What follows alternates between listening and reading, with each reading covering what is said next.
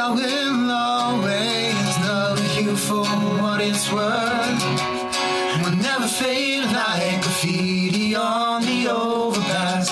And I know time may change the way we think of us, but I remember the way we were when the first full stop. Love that will never leave. Baby, you will never be lost on me. It feels like one of those nights we ditched the whole scene. It feels like one of those nights we won't be sleeping. It feels like one of those nights you look like bad news. I gotta have you. I gotta have you. We are live from the National Catholic Youth Conference in Indianapolis, Indiana, talking about the new Ed Sheeran album and Red, Taylor's version. Let's go.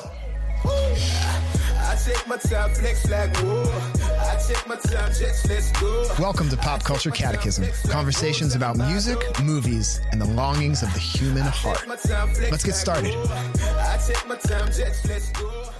What do you do when you have a bad habit that you just can't break, when it seems like the things that you want and the things you keep going after are things that you know are not good? But for some reason, you keep going after them. You keep going back to the same things. This is a major theme we find both in Taylor Swift's Red and in Ed Sheeran's new album, Equals. Is that what we're calling it? Equals? I think it's Equals. Okay. He's got the whole maths thing going on. I am very happy today to be joined by some old friends and some new friends. You'll recognize Brian Rhude, who was with us on the first Ed Sheeran episode that we did about this time last year. And also I have Molly and Liv with us, who are current students at the Catholic University of America. Say hi, guys. Hi. So you might notice the studio's a little different. We're not at Awaken Catholic Studios. Uh, we're doing this from the National Catholic Youth Conference in Indianapolis, in like the lobby of the Marriott. So you might hear some people run by. The audio quality and the video quality probably won't be what you're used to, but we thought it would be fun to do an episode here, so that's what we're going to do. But before we get too much into the topic at hand, I got to tell you about Awaken Catholic, and I got to tell you about pop culture catechism dot com. If you go right there right now, you can become a patron of our show. We have six giving levels where you can choose, you know, whatever according to your monthly budget or your monthly tithe, and that helps support this show and uh, keep the lights running and the cameras on, even my dinky little camera and lights that I have right here. And it uh, supports my family, supports uh, all the good work happening at Awaken Catholic, everything that we're doing. And every patron gets access to tons of exclusive content. Every episode has exclusive content. For example, with this episode, we're going to have Brian here, who I didn't give a chance to sing on the first time he was on. I'm going to give him a chance to sing. He's got a great voice. We're doing music here for one of the mega sessions, four of the mega sessions, actually. So you'll get a chance to hear Brian sing some Ed Sheeran, and I'll, I'll probably chime in on, on something too. So if you're a patron after this, you can go to the Awaken app and go to the Pop Culture Catechist community and uh, hear, hear some music there. Um, speaking of the Awaken app, it is a free app. Everyone can get it, not just for patrons. And it's got a Catholic music library, a Catholic prayer library. It's a great way to just connect with like-minded individuals and social media. And when you know it's like-minded individuals who have a lot in common with you, so it's, it's great for Catholics and Christians who are looking for a slightly less toxic version of social media. So download the Awaken app, and if you're not a patron yet, what are you waiting for? Go to pop culture catechism dot com and uh, help us out, support our show. And of course, you can always like, subscribe, gently grace that like button on YouTube, and uh, you can uh, give us a rating on All, all, all the things, and all that stuff supports us. And if you know anybody that's a Taylor stan or an Ed stan, you can go ahead and share that. Uh, so we're going to dive into the episode. We're talking about Red, Taylor's version, which just came out and is currently breaking the internet. thirty songs long. This song, this uh, album originally came out in like twenty twelve, yeah, I think. And she's slowly re-recording a bunch of her early music, so she has all the rights to it. And then Ed Sheeran, her longtime collaborator, who has some songs with her on this album, uh, put out his new album, Equals, which Brian and I have been talking a lot about. So we thought this was a great time, even though we've already done an episode on Ed Sheeran. We've already done two episodes on Folklore and Evermore, Taylor's last two albums. But we thought we'd, it'd be a good time to do another episode on them together. And we're going to call this one, wait for it, Red Sheeran. So, wow. Yep. Uh-huh. I'll be here all week. I'll be here all week. So, uh, but I want to tell you who I'm here with. We're here representing Catholic University of America. We're running one of the mega sessions talking about faith, science, and wonder. Doctor Brad's here, right? He from the from the university.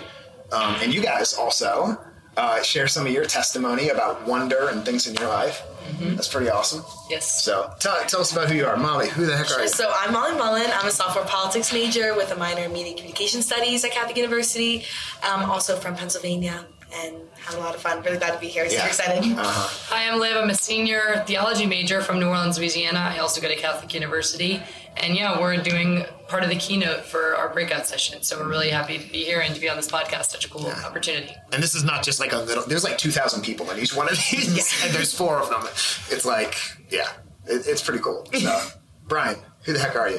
Tell the beautiful people. I'm back again, but Mike, Mike didn't give me a good intro last time. So uh, I work for the Catholic University of America. I work for the School of Theology and Religious Studies. I run our summer institute, Light the World. I hired these two last summer. Yeah, you did. Um, and Mike and I have known each other for uh, over ten years at this point. Mm-hmm. Since um, you were a fetus. Since I was just a little high school fetus. Uh, and so I'm really happy to be uh, back with you, with these two, uh, talk about Ed Sheeran and I, I guess Taylor Swift too. Mm-hmm. Mm-hmm. So let's let's talk. Uh, so what I like to do is I like to talk about a little bit of the art first, and then we'll get into some of the themes. So Brian, we've talked a little bit about the new Ed album. What do you like? What do you don't like? Where, where does it rank for you? You know, I think I think it, it's it follows Ed's normal pattern that he tends to have with his albums. So he tends to have um, one or two kind of really classic Uh, pop songs um, that, that just kind of fit the year that he puts out the album. So like he had um, Shape of You on, on his last album. Um, he's got Bad Habits on this one. Mm-hmm. Um, he, he does a lot with death. I think Ed's a really deep guy. We talked about that mm-hmm. last time. Um, he had um, Supermarket Flowers last time. He has Visiting Hours this time. They even rhyme. Um, so uh, in that, like Ed's being classic Ed Sheeran. Um, one thing I love that's not necessarily on the album, but that you'll see, um, he's playing with a band now. Yeah, it's a really that. great band. Um, they've got a lot of like jazz and soul notes to them. They're fantastic. The Tiny Desk concert is so fantastic. Good. Yeah. He's got Adam Blackstone, who's who, if you're not a music nerd, pop music nerd like I am, you probably don't know who he is, but he did like, he was like Maroon five's music director, Justin Timberlake's music director, like Jay-Z's music director. He's, and the Tiny Desk concert, like Adam Blackstone runs the band, and it is, it's popping. Yeah, it's good. It's fantastic. give, give it a listen on, on YouTube. Um, you know, I don't, I said this to you before, I don't love all of the slower songs mm-hmm. on the album. Yeah. Um, you know, I think a lot of them come from different angles. You know, mm-hmm. he's not following like, I feel like most, you know, Jason Mraz, John Mayer, the album sounds like the album, but Ed's got stuff that could have easily come off like four or five different albums yeah. on this, the way things sound. So it's pretty classic Ed, um, but he's he continues to broach some really serious topics that I think we'll talk about. Yeah, I really like on this album some of the upbeat songs. Mm-hmm. Normally, like he's known for his ballads, his introspective, yeah. his lyric writing, but like Overpass Graffiti, really good. I like Be Right Now is a is a really, I'd love to see that in, in the stadium with the full band. I yeah. think it'd be a great song. Um, what's what's the other upbeat one? Um, Can't Stop the Rain. Mm-hmm. That song slaps. I like it so much. And it's got like deep themes, which we'll get into, but um, I really like Shiver. Yeah, that's um, a good one. We were playing that before. It's like, uh, I didn't like Bad Habits that much, but, uh, mm. but, uh. It was just kind of like, you know, kind of just mass-produced pop song, you know? Ooh, I'm loving when you do it like that, and when you're closer, give me the shiver. Maybe you wanna dance till the sunlight cracks, and when they say the party's over, then we'll bring it right back. Yeah, it's fun. I like that. My, my daughter actually really likes that. So, but we have a fight in the car because she likes the the non-acoustic version, and I like the acoustic version. So she's like, "Not this version, Dad." Yeah, well. Oh, well. So, yeah, I really like it. Uh, the ballad, the slow songs actually really speak to me because mm-hmm. a lot of it's about being a dad. Sure. So some of those songs, and like being married and like, you know, life gets crazy and you're all doing these things, but you still got this romance that you're trying to nurture. So it just, it, it speaks to my, to my, uh, my heart. So I, I, I really like it. I don't think it's as good as Multiply. Mm-hmm. Multiply for me is like his, it's his Joshua Tree. It's his Black album. Like it's, it's, it's, it's his best album as far as I'm concerned, but I think it's on par with Divide, on, on par with uh, Plus, I think. So my personal opinion. Um, and I like, I like some of the upbeat songs on this. Uh, yeah. I really like it. So yeah. Obviously, have you guys listened to that Sheeran album at all yet? So. Not much. All right. Well, I, I know a lot of his old stuff, and I saw him in concert, and I think he's so much. He's so talented live, yeah. and just he was working all these sorts of machines, and you could tell he was like experimenting on stage. Like, he was like, oh, try this. Yeah. And so, I mean, I really enjoyed his concert, but I have not listened to his, like, album straight through. Yeah. yeah, I'm the same vibe. I've definitely listened to the ones that he collabed mm-hmm. with on Taylor Swift on the new one. Oh, yeah. And that, which I know we'll talk about. Uh-huh. But, yeah, I haven't had the chance to, like, sit down and actually listen to the entire album. But I've heard it's pretty good. So I'm yeah, so so there's, there's two songs that he does on, on Red. Um, Everything Has Changed, which was on the original Red, and they had a new, new song, a new old song, an old song they wrote, but they've recorded it for the first time called Run, which I think I think they're both great songs. I think Everything Has Changed. It's like so good. Yeah, and Run, actually, I heard was the first song that they wrote together, like before mm-hmm. they wrote Everything Has Changed. Oh, so that's pretty yeah. cool to like finally hear it. Uh-huh. I just want to know, you better know, you better know, you better know. I just want to know, you better know, you better know, you better know. I just want to know, you better know, you better know, you better know. I just want to know, you better know, you know, you. Yeah, that's, that's good. So, I like that. Um, yeah. So, uh, have you guys gotten a chance to listen to the, the new Red? Yes. All right. So, tell me artistically what you like, and then we'll dive into some themes. Well, I know for me, so Red was my favorite Taylor Swift album, like, me of all too. time. I remember listening to it in twenty twelve when it came out, like, sitting with the C D pamphlet, learning the lyrics, and, like, with my C D player. Mm-hmm. So, like, it's been with me for forever. Yeah. Um, I love the album. I was super excited for the ten-minute All Too Well, which was, like, the big hype around the uh-huh. album. Um, I think it definitely lived up to potential. It's fantastic. I've probably listened to it, like, fifty times by now. Mm-hmm. Um, I really like, I really like a couple of the new ones. I wasn't the biggest fan of Message in a Bottle at first. Mm-hmm. I think because I listened to Nothing New with Phoebe Bridgers, which is fantastic. Like, right before, and the Message in a Bottle is just a completely different yeah. vibe. It's like a pop song, and I was like, this is not what I was expecting. Um, but I think they all now, after listening to it a couple times, like, fit into the theme of the album as a whole, and I can see them coming out in two thousand twelve and, like, really, really getting along with the rest of the music. So I, yeah. I think the whole thing kind of works together. I definitely have more favorites and some that I don't like, but I also listen to everything she puts out, so I yeah. can't really complain too much. Mm-hmm. Cool. Yeah, I would say I'm not, like, a huge music person, so I think, like, the... I'm more in, like, the lyrics and the themes, and mm-hmm. I think her specifically, like, I think you can think of her as a person that's been through all the breakups, has all the boy problems, like, mm-hmm. all this stuff, but she takes all of that and turns it into, like, something so beautiful and so good, whether it's, like, a catchy song that, like, instantly hits top charts, mm-hmm. or if it's more of, like, it's just really, like, taking apart something so hard, and, like, that how she had a lot of feelings, and I imagine it was, like, a lot of confusion, frustration, all this yes. stuff, and, like, writing down her thoughts and her words, and, like, it just sounds so beautiful and, like, makes all the sense. I think it it just relates to a lot of people. Like, she is a star no matter what. Like, no one can deny, even if you don't like her, like like Brian over here, he can't deny that she's a star, you know? So um, I think her music is so, so good, and I think she's incredibly talented. Yeah, she's one of the one of the best songwriters, I think. And this this album... There's so many. There's so many different styles yeah. on this. I think that's why it's one of my favorites. Is there's a lot of rock stuff. So like State of Grace, a lot of electric guitars. The song Red. Um, I, I Knew You Were Trouble When You Walked In. It's got that funky little guitar riff right when it comes in. There's a lot of rock inspired stuff that just I really really like. Um, and then I think you were talking about Message in a Bottle. Also uh, Girl at Home. And these are all new ones. Uh, the other one is like First Night. Yes. First Night. So those three, they're like these new pop songs. I think they're better than anything on nineteen eighty-nine. nineteen eighty-nine is my least favorite Taylor album. So I know that's a controversial thing, but whatever. Anyway. Yeah.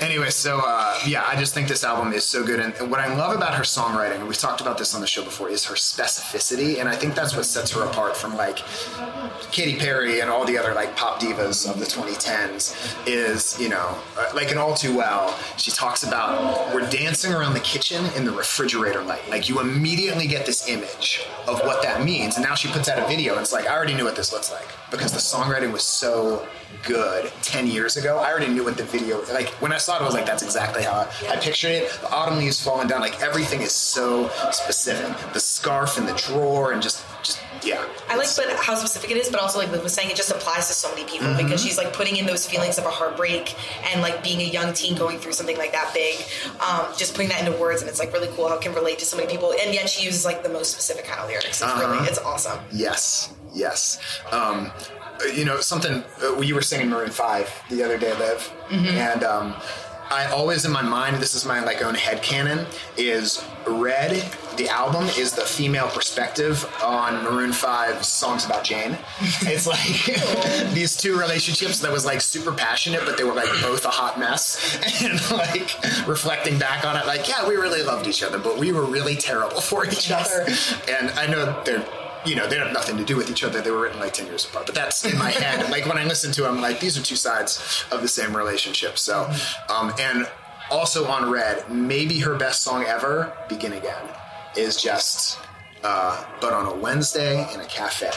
You know, how many different ways could she have said, you know, but I'm turning over a new leaf, or now things are starting, you know, uh, you know, love has bloomed again. But she uses it on a Wednesday in a cafe, specific time, specific place. And it speaks so much louder than if she used some cliche. So, yeah. Tay, you got good lyrics, girl. Keep it up. So, all right, let's get into the themes a little bit. And the one I mainly want to talk about is the one I mentioned at the beginning, is... Uh, this one that we find on both albums. Ed talks about these bad habits, you know. I'm up late night talking to a stranger. I know what they need. Nothing good happens after two. It always leads back to the same thing. And then Taylor has this theme of, you know, I knew you were trouble when you walked in. You look like bad news, and I gotta have you. Like, what is it? A, both of them have struggled with this thing where they see something bad. They know it's bad for them, but they keep doing it, and they can't seem to stop doing it. Um, so, like, let's let's talk about that in the spiritual life, in the day-to-day life. You know, w- what do you see there? I'll take it. Take um, it. We were. I talked a lot about this in my moral theology class. This is helpful, but we were talking about virtues and bad habits, mm-hmm. um, and how virtues, how we form them, is they're basically good habits. And so you do them and you do them again until it becomes some sort of natural law, like placed within you, that like God puts on your heart, but it's also something that you naturally do and you don't think about it as much. Mm-hmm. And I think bad habits are the same thing, but in in the opposite way of, you know, you see something, you know it's bad for you, but you're saying, I'm just going to try it, right? It's not nearly as bad. And then you do it, and it has this effect on you, and it's it's basically just like letting the devil, he's, the devil literally realizes that, like, okay, I can get you by this, like, noted, take notes of that. And he keeps putting it in your life, and I think that's exactly what it is. It is a habit, and it's something that the more and more and more you do it, and the more you get desensitized to the effect that it can have on you, um, you just want to keep going at it. And I've watched countless friends know exactly what's wrong for them, exactly how toxic their relationships are, exactly like how bad it is that they're spending time doing whatever, and they keep going back to it. And I talk to them, they're like, I know, I know, but I can't stop. Um, and so I think it, I think it comes down to like grace, of like receiving the Lord's grace and like letting it all go. Um, and I think it also takes time to break a bad habit. You have to form that habit, and so it's habits back and forth, but you got to have a habit to break a bad one. So. And it's, yeah, so you need to form a good habit, right, to replace the bad one. So right. Yeah, I liked how you were saying it, it takes like work, it takes like our natural efforts, but it also takes grace, right? We also need to rely on the Lord. It's not just like try harder, right. You know? So, Brian, theologize this for us. Theology degree. Yeah, I mean, you know, on the one hand, right, we were we were talking about this earlier. Um, you know, what do you do with a bad habit? I was taught by your brother in high school. And so I, I am a fan of uh, Aristotelian ethics, mm-hmm. right? So if you take the bent stick method, mm-hmm. you know, when you when you do one thing, the way to, to move out of that cycle is to do the opposite. Mm-hmm. Um, so I've always been a big a big fan of that. You know, so if the stick is bent one way, you kind of you got to bend it past. Yeah, but so like you can't bend it super fast because then you'll break it, right? Right. It's like it's a process. It's a process of, of slowly over time, gently, but still with intention, mm-hmm. moving things in the other way. So if you know, you know, this is what Jesus says, right? When when he, when he says, um, you, you know, it, it's it's better to enter heaven with without a left hand, if you know it causes you to sin, um, than than to be thrown into the fiery Gehenna, mm-hmm. right? Because um, you know we're always striving for that that which leads us closer to to Christ, and so it's this journey of taking what what we know is can be a trouble for us, which we know can be, you know, as in the moral tradition, right, a mere occasion of sin, um, and removing ourselves from those, which is easier said than done, mm-hmm. um, but moving ourselves away from those so that we can not just be better people, right, but that we can be strengthened by grace, that we can be more open to receiving grace, and that we can become holier through the process. Mm-hmm. Um, you know, I was thinking of what Liv was just saying, and, you know, I think you were so right. But I also think the thing we have to remember when we're talking about these interpersonal dynamics, um, and, and this is this is the pastoral theology that I spent a lot of time studying and spend a lot of time with now, right? Um, a, a friend and mentor of mine, Father Frank Donio, would always say, um, there's a why behind something, right? So anyone's bad habit, especially when it's those things that we find to be most scandalous, um, most unlike what we perceive of someone, there's a why, right? So if someone um, smokes a lot of marijuana, you know, okay, maybe they've gotten to a point where just for them, hey, you know, you should have seen him in college. I was raising my hand. Joking. Go ahead. You know, but what, like when you see someone, and maybe they just really enjoy it to this point, right? Mm-hmm. Like it's been so long that they just like getting high. So why did they start? What mm-hmm. was that thing um, that started that bad habit? Mm-hmm. What's the why? And kind of remembering that we have to be attentive Um, to individuals in the same way that that Jesus was to the sinners, the tax collectors, mm-hmm. um, and remembering that, you know, these bad habits are always something we should move ourselves away from if they lead us away from Christ. Um, but that it's a, it's it's a process. Yeah. Well, and it's it's it's good to be patient with ourselves too. Absolutely. Right. And I know for me, with with different things I've struggled through. Uh, I love what you said about there. There's like a healing that needs to happen there, because a lot of times I think like, ah, I'm struggling with this, this sin or that sin. And I just can't seem to overcome it. Like, you know, and you, you can think like uh, God asked the impossible, right? To to think that I'll I'll never be, you know, lose my lose my patience or or be be lustful or be selfish. Like these these things we habitually do. But when I dig into those things through prayer or maybe counseling or just, just life experiences, and I can find the wound. Then I realized, like, this is why God focuses on these things, because if we let him, him heal them, then we can step into something new. We're not shackled by these things. So it's like God's law is not, here's a naughty thing that really ticks me off and I'm going to send you hell to, to hell if you do it. It's God saying, like, I see the wound in you and I know that that behavior is a coping mechanism. So the reason I have a rule against that coping mechanism is to point you to the deeper wound. Won't you let me in there and let me heal it? Won't you let me in? And so, um, yeah, so I, I think uh, Taylor was right. To cut off, cut off Jake Gyllenhaal, you know. Amen. And I, I think too, I, you know, I was listening to another podcast I love. Um, not to pitch, just because I was on it, but Let Me Be Frank with Bishop Frank Casciano, mm-hmm. and and in one of the most recent episodes, he was talking with Patrick Donovan, who runs the Leadership Institute, and Patrick brought up the difference between being loved and being lovable. Mm. And when you talk about the why. And I think we can all think of this in our lives, right? Like we, you hear from a very early age, God loves you. Jesus loves you. Your parents love you. Your grandparents love you. When you get to a point where you have actual real friendships, your friends love you. But, but then the question always remains with some, that's great, but am I lovable? Mm. Is what I've done, the sins that I've committed, the flaws that I have, can I actually be loved? Like I know people say they love me.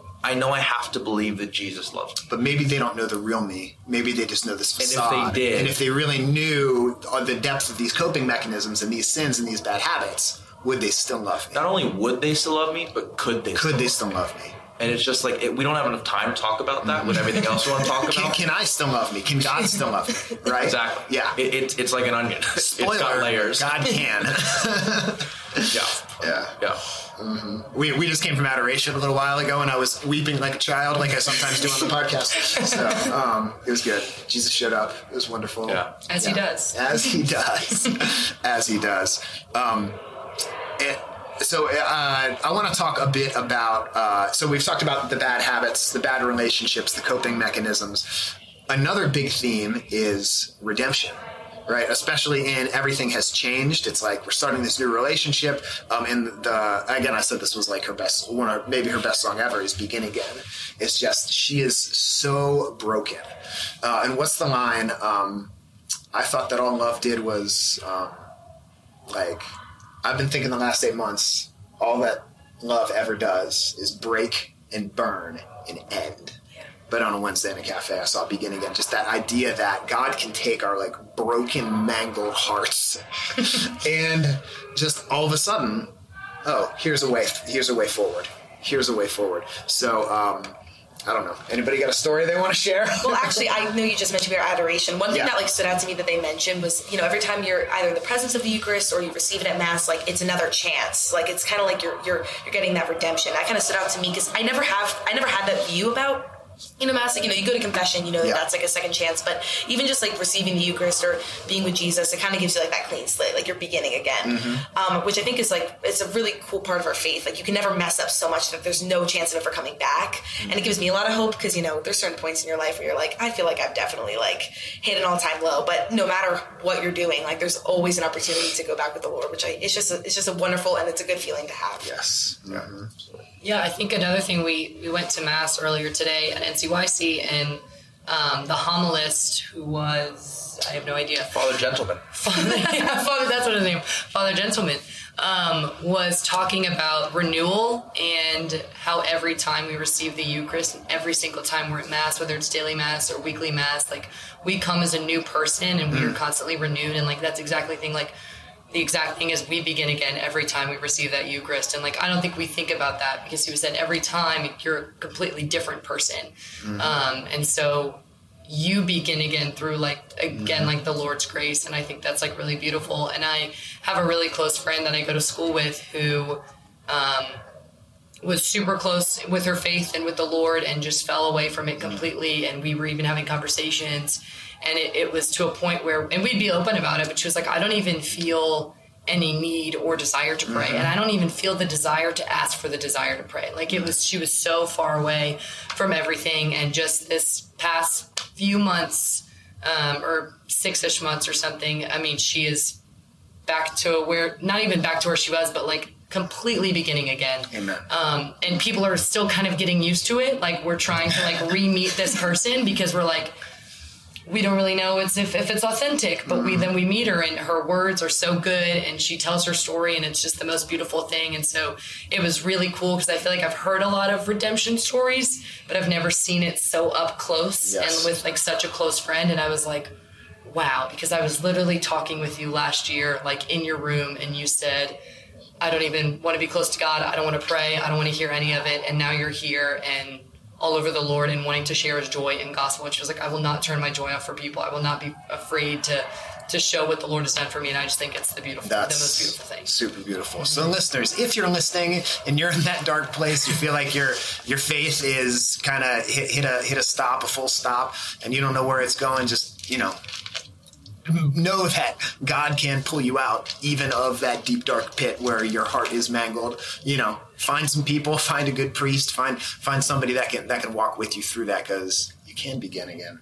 Absolutely. But on a Sunday with Yahweh, oh, watched it begin again. Good stuff. So you're gonna you're gonna be my my design. Brian's gonna be my designated head shaker. Whenever you're done with things, you just yeah. shake your head at me. You there you go. He does. He does. He likes to roll his eyes and shake his head at me. Uh-huh. Very good.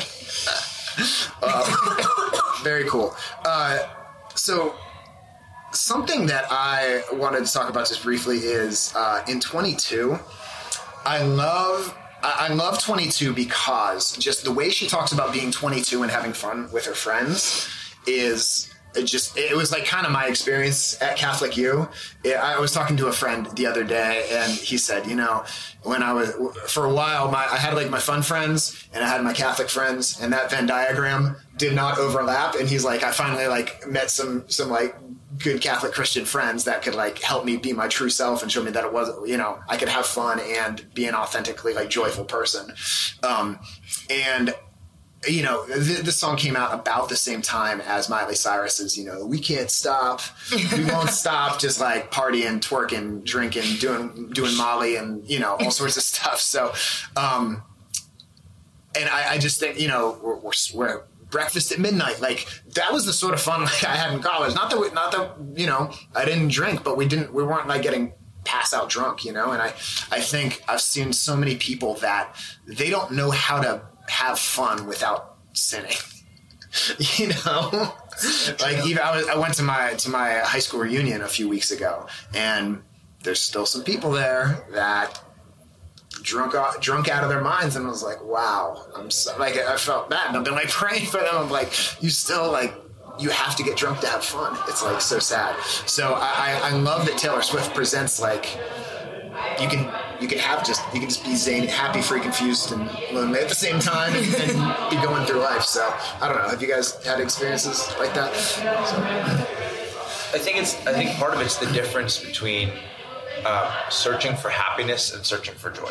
All right, distinguish that for us. So happiness is a feeling. Mm-hmm. Happiness is something that's fleeting. Mm-hmm. Happiness is something that comes from getting to eat your favorite dessert, listen to your favorite music, um, you know, kind of almost frivolous things. Mm-hmm. Joy is something.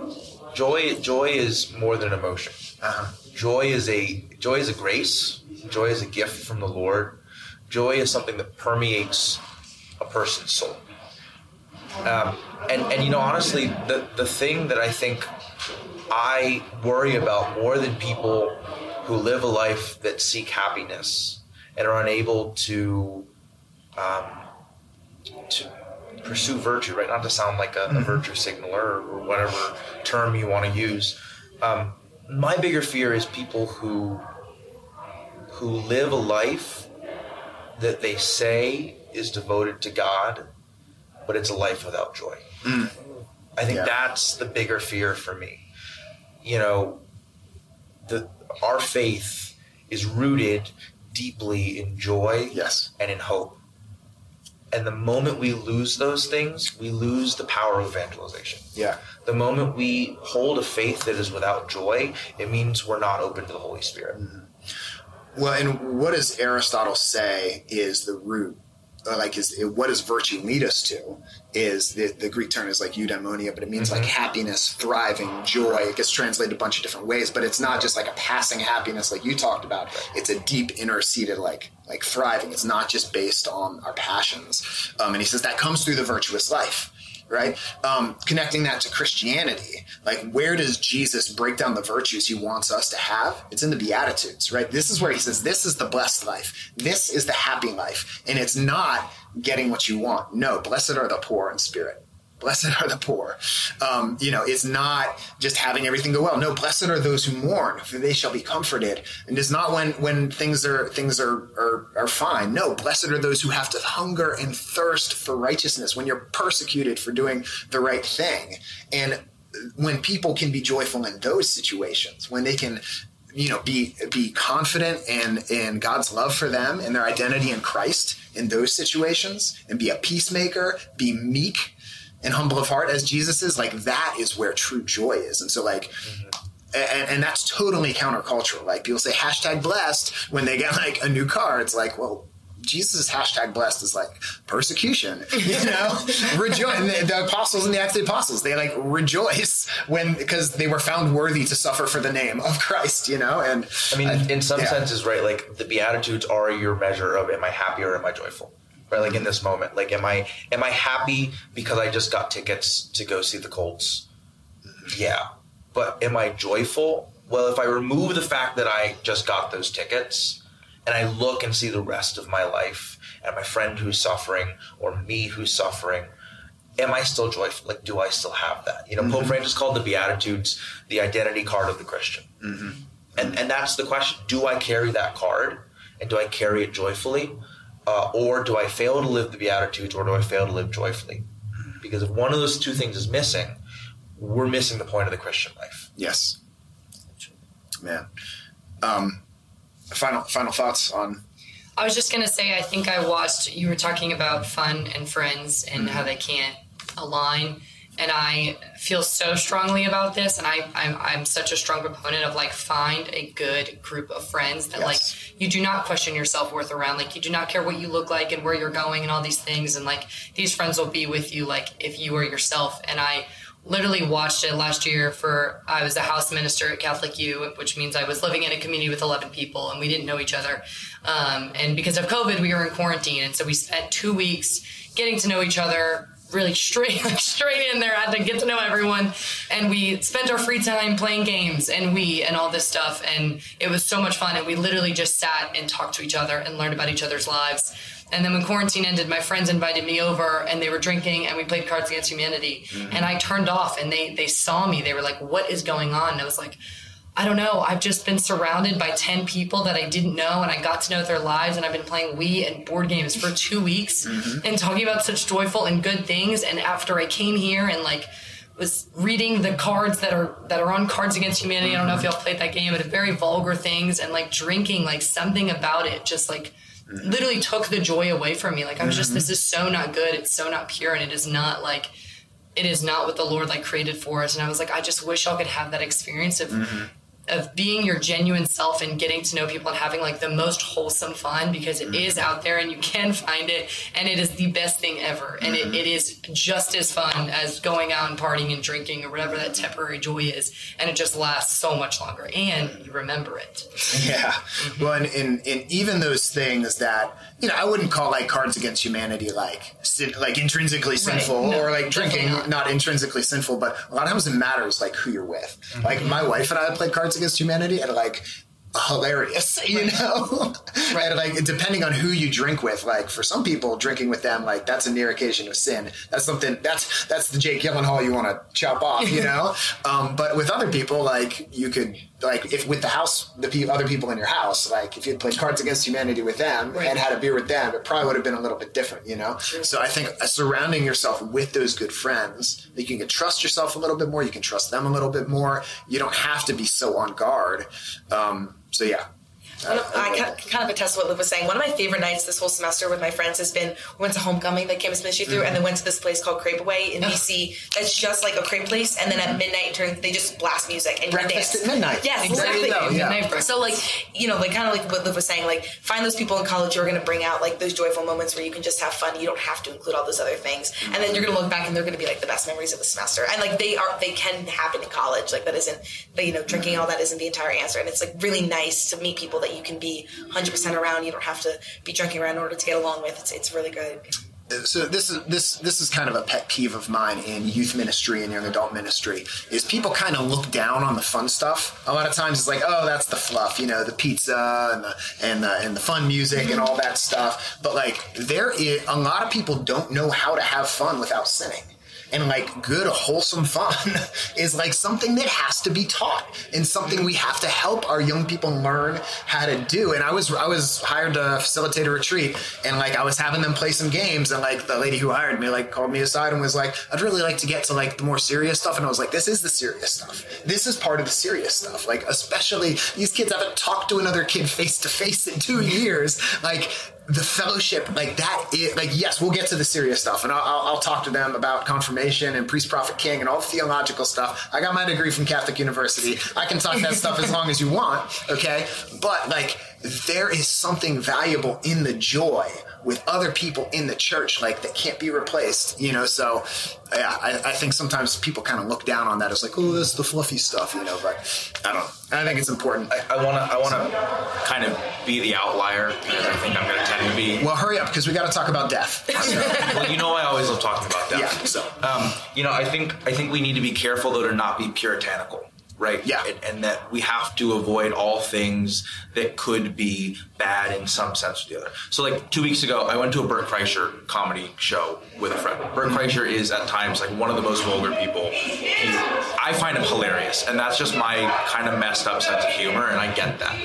But to to engage in those times is also to be, and some people might not like this analogy, and I'm really sorry if you don't, but it might be like, it might be Jesus who is with the lepers, mm. in the place that is the dirtiest, in the place that most of the Pharisees and the Sadducees and the scribes, who themselves considered themselves to be so holy mm. and so pure and so clean, would never step foot. But Jesus did, to change lives. Yeah.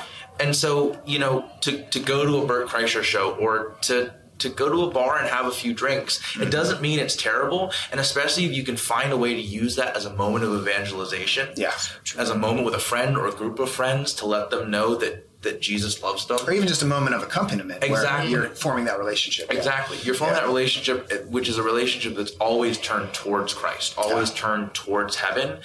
Then there's a there's a place for that. I mean, it's called being a missionary in the time and the place and in, in the the reality that you are. Yeah, and I, I'm glad you brought that up, because I think there are, depending on your situation, there might be a time where it's like, all right, those friends, I need to not hang out with them Absolutely. for a while, okay? Or, or forever. Or forever, yeah, yeah. Um, but there there is another time where you, you can be with them, you know, and I, I think there's there's two ingredients that I've found is, one, you need to have like a solid group of friends that are going to help you be you and remind you of who you are. Um, that's one. Then you can go and like mm-hmm. hang out, hang out with those what's other people. Home, what's your home base? Yeah. Right? What's your home yeah. base? Exactly. Yeah. And then two, just be really honest with yourself is like, is hanging out with those people, am I raising them to my level or am I lowering to their level? And when you start to notice it affecting your own holiness and your own sanctity, that's when it's time to say, like, do a reevaluation, say, well, maybe, maybe there are situations I can't hang out with them in. So, yeah, and if you don't, if you don't spend time with people, like, you have to spend time with people who are unlike you, yeah. or no one's ever going to change ever. Mm-hmm. It's all about like being inspired by people. So yeah. if you stay away from all the people that, you know, like if all the ministers are hanging out all the mm-hmm. time and all of them are doing the same things, we're not inspiring or going out to share the gospel yeah. to anyone. Yeah. You know, we all we already already know it. So it's it's about going out. So I think yeah. that's really important too. I like that too. Are we ready to talk about death? I'm, I'm so excited. Okay. So, Brian, tell us, tell us about. about um, Visiting Hours, this song on the new album, the new Ed album. Yeah, um, you know, Visiting Hours. It, it, it's almost like the the the, um, the the the prelude to Supermarket Flowers, right? Mm-hmm. Like he's talking about this. Like I wish I wish that heaven had visiting hours. The first line of the song, and this desire to be able to um, go and visit that person who you can't anymore, and to get their advice, to share with them what's going on in your life. And, you know, um, I think we we talked about Supermarket Flowers um, on, the last episode, on the last episode that I was on. And, you know, uh, Visiting Hours really hit me the first time. I listened to it. I mean, I lost my dad two years ago. And, you know, how many times do I wish that I could just update him, you know, in person on what's going on in my life and, and stuff like that. And so it's um, it's a heavy song, but it's a really beautiful song. Mm-hmm. Uh, and it's almost kind of like the step before Supermarket Flowers, which yeah. for him is all the wrap up of it. it. It's the grief in the moment after loss. Um, and Visiting Hours is kind of the moment stepping right up to that door mm-hmm. of loss. Um, but it's it's a really beautiful song. Um, I mean, just, just the, the, this is that first line again, right? I wish that heaven had visiting hours. Mm-hmm. I mean, who doesn't? Who yeah. hasn't lost someone in their life, a grandparent, a friend, a, a parent, that you don't just wish that once a month you could just knock on the door and go talk mm-hmm. to them for an hour. Yeah. You know, my my wife Maddie, you know, she she lost her mom earlier this year, and she called her mom every day. Yeah. You know, every day she called her mom, and you know now she doesn't. Yeah. Um, and she, yeah, she wishes she could. She just says to me sometimes, "I just wish I could call her up. I wish I could just call her up." You know, and I can pray. And she calls her Saint Mama. You know, her family talks about Saint Mama, and uh, and she was a super holy woman, and okay. she like died on Divine Mercy some Sunday at three o'clock, and she like just received like last rites and viaticum and all that stuff. So like. I'm pretty sure she's oh, in heaven, yeah. so we we call her Saint Mama. But um, you know, it's it's you still want that. It's not it's not quite the same. It's not, you know. Yeah. Um, so anyway, I don't know. Did you guys have, have thoughts? I don't I don't know what your experiences are if you've lost someone close to you, or not to make you. If you want to share, you don't have to share. Yeah, I mean, I've been very lucky. Uh, I haven't really lost anyone super close to me, but I've had friends who have. Actually, someone who I went to high school with um, lost a parent in my senior year of high school.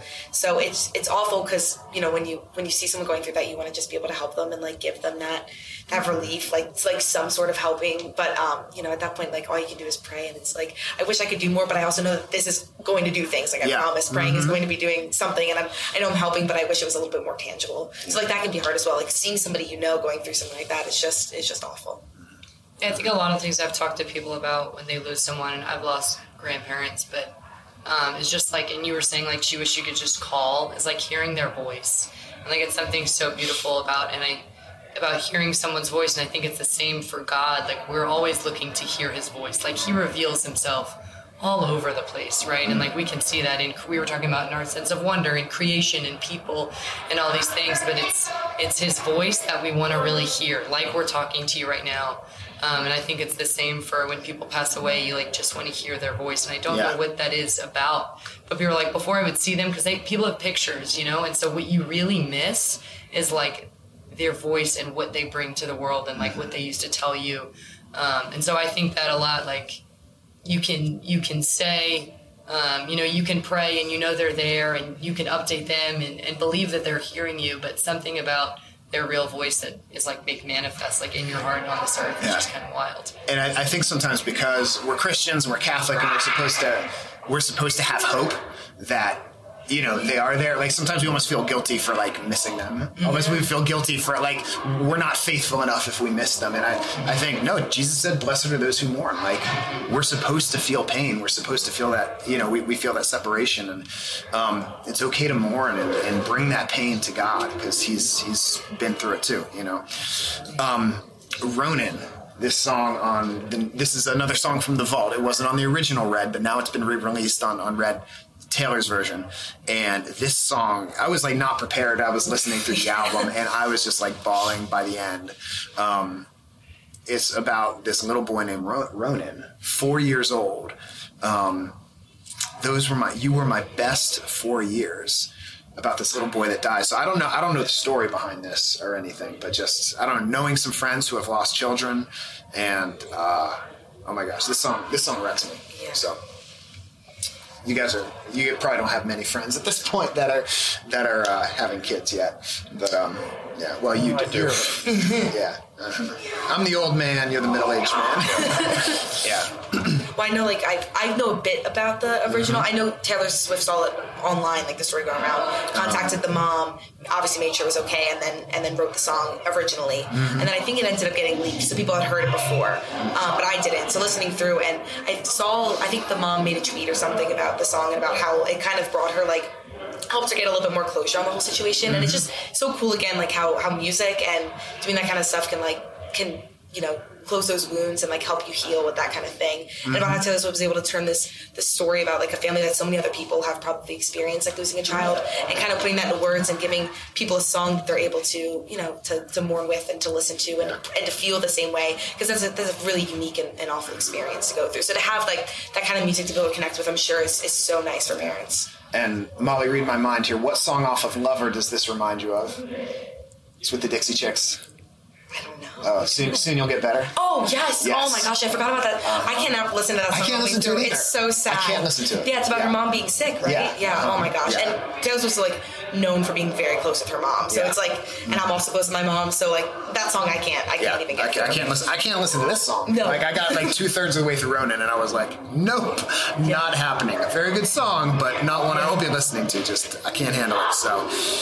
All right, so the last thing I want to talk about, last topic I want to talk about is, even though there's like so much heartbreak on Red, and even even a little bit in the Ed Sheeran album with Overpass Graffiti, and where he's looking back on old relationships, um, definitely on on Ed's album, on Equals, there's this this sacredness of love, this sacredness of family life, this sacredness of sex, all this romance uh, with, with his wife, and um, wanting to spend time with her and take her, take her on trips, um, and then... But even in uh, on Taylor's album, even though there's like so many breakup songs, there's all this religious language of, uh, you know, sacred prayer. Uh, we're standing on holy ground. Um, there, there's there's both state of them. Of grace. State of grace. Yeah, exactly. Yeah. So that was the other one I was thinking of. Thank you. Um, there's there seems to be this recognition that there is something holy, there is something good, there is kind of this this glimpse of heaven we get um, in romance and in relationships. I don't know. Well, I know when you just said state of grace, the first thing I thought of is like the line, this is a state of grace, this is a worthwhile fight. Mm-hmm. Um, and it kind of reminds me, like, I feel like a lot of people, especially college age, are, you know, going through dating, and it's like that time in your life where you know you're supposed to be looking for the person you're, you're going to marry, mm-hmm. and it's going to be a lot, like, very stressful. Am I going with the right person? Is this the right thing to do? And I feel like the people I've talked to who are in, like, a very solid relationship that they mm-hmm. think they're going to get married or are on the way to doing it, like, say, like, you know when you know. Like, mm-hmm. you know it's going to be a worthwhile fight. Like, you know it's going to be worth it, even though they're obviously no perfect relationships, very ups and downs, like, no matter, you know, who you're with. But you're going to know, like, deep down if it's the person God intended you to be with. And it's going to be a worthwhile fight, even if it's hard at times. So that's a – I I like that line a lot. That line, it's, yeah. It's really good. This is the state of grace. This is a worthwhile fight. Love is a ruthless game unless you play it good and right. Mm-hmm. And just like, that's so good. yeah, when when so life good. when life is, or when love, when relationships are wrong, they're the worst, right? But when you find someone that is willing to do the worthwhile fight, like that makes that's that's the state of grace, right? And it's it's a sacrament, right? Like she's using the state of grace, like kind of metaphorically, but like no, no, Tay. Literally, like it really is holy. It really is holy ground. It yeah. really is a sacred prayer. Like so, yeah, I, I love that. That's that's one of my favorite Taylor songs. So, um, I mean, it's got electric guitar, so yeah. yeah but well, yeah, and I was really thinking, like you said, holy ground, and I think people say all these things and don't really apply it. I'm like, mm-hmm. if you would just apply your words to what you're doing in life. Um, you might be a lot more successful, but I think that's the very thing is like the reason people get in toxic relationships mm-hmm. and get in all these things is because it's like, it's what this love and this sacred love is like what we were created for. Mm-hmm. Like whether that's your vocation is marriage or it's religious life or, you know, a consecrated virgin or single life or whatever yeah. it is, we're still made to find this holy ground with people and to find this sacred space and this sacred love. To love and be and loved. And like, yeah. that's, yeah, that's why people like desire it so badly that they, They go at it when they're not ready or that person's not ready or that person doesn't want what they want because everyone wants it so badly, but mm-hmm. they miss the mark because they're not in this state of grace or they, they haven't formed their virtues or they have bad habits. Like all these things that come back together, um, I think is really, really important to think about. Um, there's the, uh, well, so two things. One, it makes me think of the, the song on the Ed album, Collide, which I think is, is kind of a, I don't know if it's upbeat or, but it's super sweet. And it says, when you and I collide, you bring me to life. You bring me to life. And um, so in the catechism, wh- I, I wrote uh, an article one time on joy for Advent. And so I just went through the catechism and searched all the times it says joy. And Jeez. one of the times, it's like seven seven times in the catechism it says joy. I, I did a control F. I didn't read the whole thing. But so... Um, But one of the play, one of those seven places is when it's talking about marriage and sex. It says like sex within marriage is supposed to be like a source of joy for the couple. So like, again, Ed is using it as a metaphor. When you and I collide, you bring me to life. But like in a holy marriage, like literally when you collide, if you know what I mean, like that's supposed to give you life. Like life, yes, it can be open to life and literally make a, a new you know, a human, new life. a new life, but also to the life of the, of the marriage. Like it's supposed to bring you joy.